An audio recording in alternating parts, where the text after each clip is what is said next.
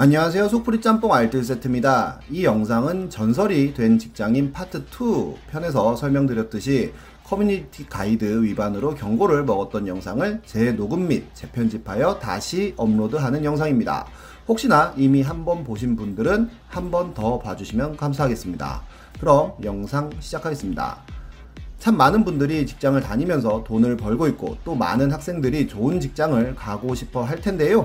어떤 직장이든 어디나 사람 사는 곳이다 보니 참 많은 인간 군상들이 있습니다. 이번엔 인터넷에서 여러 가지 의미로 레전드가 된 직장인들을 모아봤습니다. 그럼 한번 볼까요? 첫 번째는 마포대교 빌런입니다. 작년 초 오후 4시쯤에는 우대에는 농담 아니고 진심 X 된 것 같다는 글이 올라옵니다. 설계회사 다니는 직장인인 글쓴이는 그날따라 너무 일이 하기 싫었다고 하는데요. 그런데 부장님이 설계 도서 검토라는 업무를 시켰다고 합니다. 올림픽대로에 차량 진출입이 많아 시공이 고려됨이라는 문구가 쓰여 있었고 일이 너무 하기 싫던 글쓴이는 그럼 마포대교는 무너졌냐? XX야 라고 썼다고 합니다. 아직까지 부장님은 대충 검토해서 이 글을 보지 못한 상황이었고 이후로 글이 안 올라오면 본인은 잘렸을 것이라고 쓰면서 마무리를 하는데요. 그날 밤 10시에 마포대교 빌런 후기라는 글이 올라옵니다. 그는 마음의 진정을 시키고자 옥상에서 담배를 피고 있었는데 부장님이 바로 오라고 한다는 전화를 받았고 부장님은 미친 듯한 살기를 뿜어내면서 따라오라고 한마디 하시고는 옥상에서 담배를 피더니 엄청나게 큰 소리로 작성자에게 화를 냈다고 합니다. 그러면서 22년 직장 생활 동안 글쓴이 같은 사람은 처음 봤다며 어이없어 하는데요. 일이 장난 같냐고 물어보면 죄송합니다. 라고 대답하는 루틴을 30여 분간 계속했고 부장님은 힘들면 그럴 수 있어. 아니야. 아무리 힘들어도 이럴 순 없어. 같은 혼잣말을 하다가 일부러 엿먹이려고 그런 건 아니라는 대답을 듣고는 어깨를 툭툭 치고 내려 보냈다고 합니다. 글 작성자는 회사에서 당연히 철용이라는 별명을 얻게 되었고 부장님이 야 철용아 마포대교 가냐? 라는 농담을 할 정도가 되었다고 하니 오히려 전화위복이 되었네요. 평소에 일은 잘하던 직원이었던 것 같습니다. 다음은 김치 조련 받은 공익입니다. 공익 갤러리에는 김치 강박증이라고 들어봤냐? 라는 글이 올라옵니다. 보통 단지 같은데 김치가 나오면 가위로 잘라서 먹는 게 보통의 방식인데요. 어르신 분들 중에 절대로 김치에 가위를 대면 안 된다고 하면서 찢어 먹는 분들이 있습니다. 김치가 맛이 없어지기 때문이라고 하는데요. 이 공익과 함께 일했던 과장님이 그런 스타일이었다고 합니다. 이 과장님은 항상 국밥만 먹어서 함께 국밥집에 가서 가위로 김치를 잘라 놓았더니 과장님의 얼굴이 울그락불그락 해지면서 이건 공익 먹으라고 하고 김치를 새로 달라고 했다고 합니다. 그러면서 김치를 결대로 찢어서 먹었다는데요.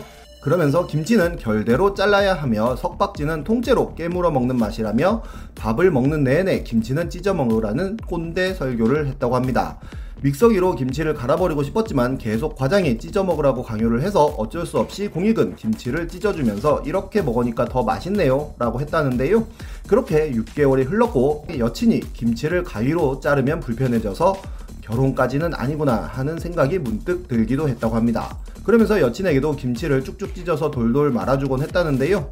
그렇게 김치 조련을 당한 공익은 남은 1년 6개월을 과장이랑 김치 찢어 먹을 생각에 설레기도 한다며 글을 마칩니다. 정말 습관이란 게 참 무서운 것 같습니다. 다음은 외국 케이스인데요. 롤만 하면서 월급 받아간 직장인입니다.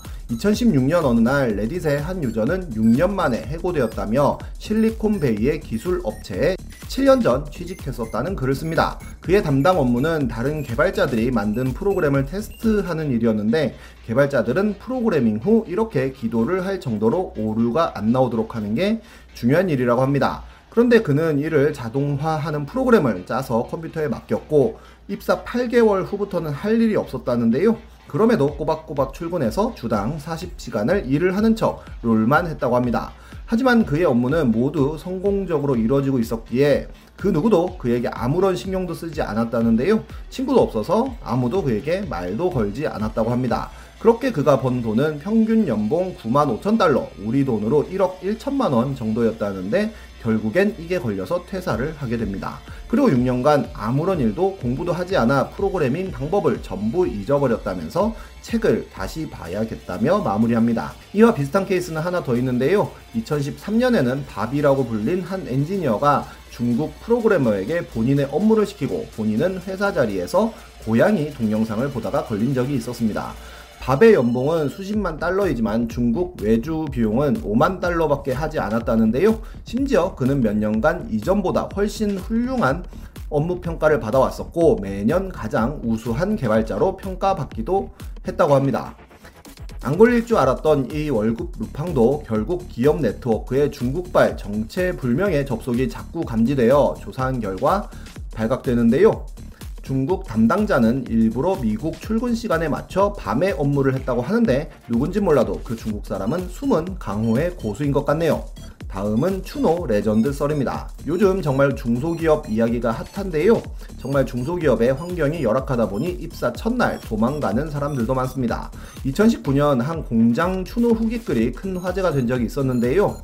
11일에 면접을 보고 공장 견학을 하라고 하기에 깔끔하게 입고 새 신발을 신고 간 글쓴이는 7시 30분에 맞춰 출근했고 커피를 한 잔 받았다고 합니다. 커피를 다 마시기도 전에 회사에서는 면접도 보지 않고 작업복과 안전화를 가져왔냐고 물어봤다고 합니다.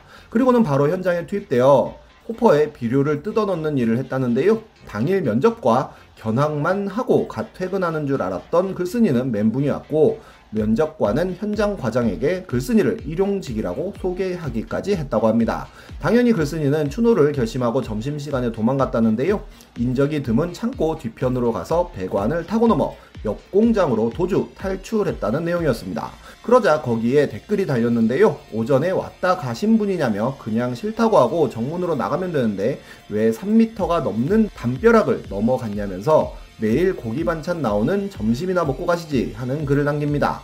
이런 식의 추노썰은 정말 많은데요. 2018년 시골 중소기업 취업한 지 이틀 만에 추노중이라는 글이 하나 올라왔는데 29살에 소년원을 다녀온 사람이라는 글쓴이는 소매치기 등으로 전과가 많아 정상적인 일을 해본 적이 없었다는데요. 광양에 있는 숙소 제공 회사에 취직을 했다고 합니다. 정장까지 깔끔한 걸로 훔쳐있고 면접을 보러 광양에 갔다는데요. 시골 어딘가에 있는 공장에 들어갔고 갑자기 초록색 허름한 티 입으신 분이 반말로 너 일로 와봐 하더니 바닥에 있는 조그만 자재를 주어서 벽 쪽에 있는 바구니에 종류별로 정리해 놓으라고 지시합니다.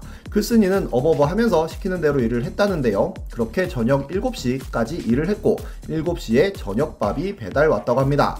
그러고 퇴근 하나 했는데 밥 먹고 또 일을 시작했고 결국 11시 좀 지나서 퇴근했다고 하는데요. 숙소는 에어컨도 없는 가건물에 2층 침대만 4개 다닥다닥 붙어 있었다고 합니다. 그러고는 6시에 기상하여 허여 멀건한 국물에 국수를 먹고 바로 업무에 투입되어 10시까지 일을 했다는데요. 대표라는 사람이 와서는 여기 괜찮다며 가족보다 더 끈끈하다며 사무직이라고 하지 않았냐고 물어보니 사무도 보고 이것저것 한다는 답변을 했다고 합니다. 그리고는 계속 일만 했다는데요. 당장 도망가고 싶은데 논밭이라 택시도 안 올 것 같아서 저녁에 납품 나가는 것 따라가겠다고 지원하였다고 합니다. 그리고는 신호 대기할 때 바로 뛰어내리고는 뛰어서 도망을 쳤다고 하는데요. 1시간 넘게 걸어서 주유소에서 물어도 먹고 겨우 지나가는 차에 사정사정해서 터미널까지 도착했다고 하네요. 다음은 테크노마트 남친 썰입니다. 이젠 거의 고전이 된 전설 짤인데요. HP 노트북이 고장나서 컴팩에 전화를 했는데 상담원이 서비스 센터 중 신도림 테크노마트가 가깝다고 하여 그쪽 전화번호 좀 알려주세요 라고 했더니 그건 안 된다고 했다고 합니다. 왜 안 되냐고 물어보자 남자친구가 있다고 했다는데요. 작성자는 테크노마트도 남친이 있나 생각하며 신도림 테크노마트 번호 알려달라고요 라고 다시 이야기하니 앗! 힝액 훅 같은 추임새를 넣더니 알려줬다는 이야기입니다. 이런 상담원 썰은 꽤 많은데요. 신입으로 들어온 직원이 콧바람 소리가 너무 많이 나자 고객이 바람 소리가 너무 크게 들린다고 했다고 합니다. 신입은 본인의 콧바람이라며 저도 숨은 쉬고 살아야죠. 고객님도 콧바람 장난 아니다 라고 했고 그걸 들은 글쓴이는 웃겨서 고객의 전화를 끊어버리고 그냥 오열하면서 웃었다고 하네요. 다음은 월급 2천만원 신입입니다. 한 신입은 월급이 2천만 원인 줄 알고 입사했는데 첫 월급을 받아보니 연봉이 2천이라서 실망했다는 글을 남깁니다. 면접 때 2천 준다고 하기에 당연히 월급인 줄 알았고 땡 잡았다며 부푼 꿈에 젖어서 입사를 기다렸다는데요. 본인의 능력에 대한 자부심이 대단한 직원인 것 같습니다. MBC 다큐에서는 5시 45분에 일어나서 춘천에서 출발해 청량리행 기차를 타고 중앙선으로 환승한 후 분당선으로 또 환승하고 버스로 환승하여 8시 반까지 출근하는 하루에 출퇴근만 거의 5시간 사용하는 직장인이 화제가 된 적도 있었는데요. 모든 직장인들 파이팅입니다. 지금까지 속풀이 짬뽕 알뜰 세트였습니다.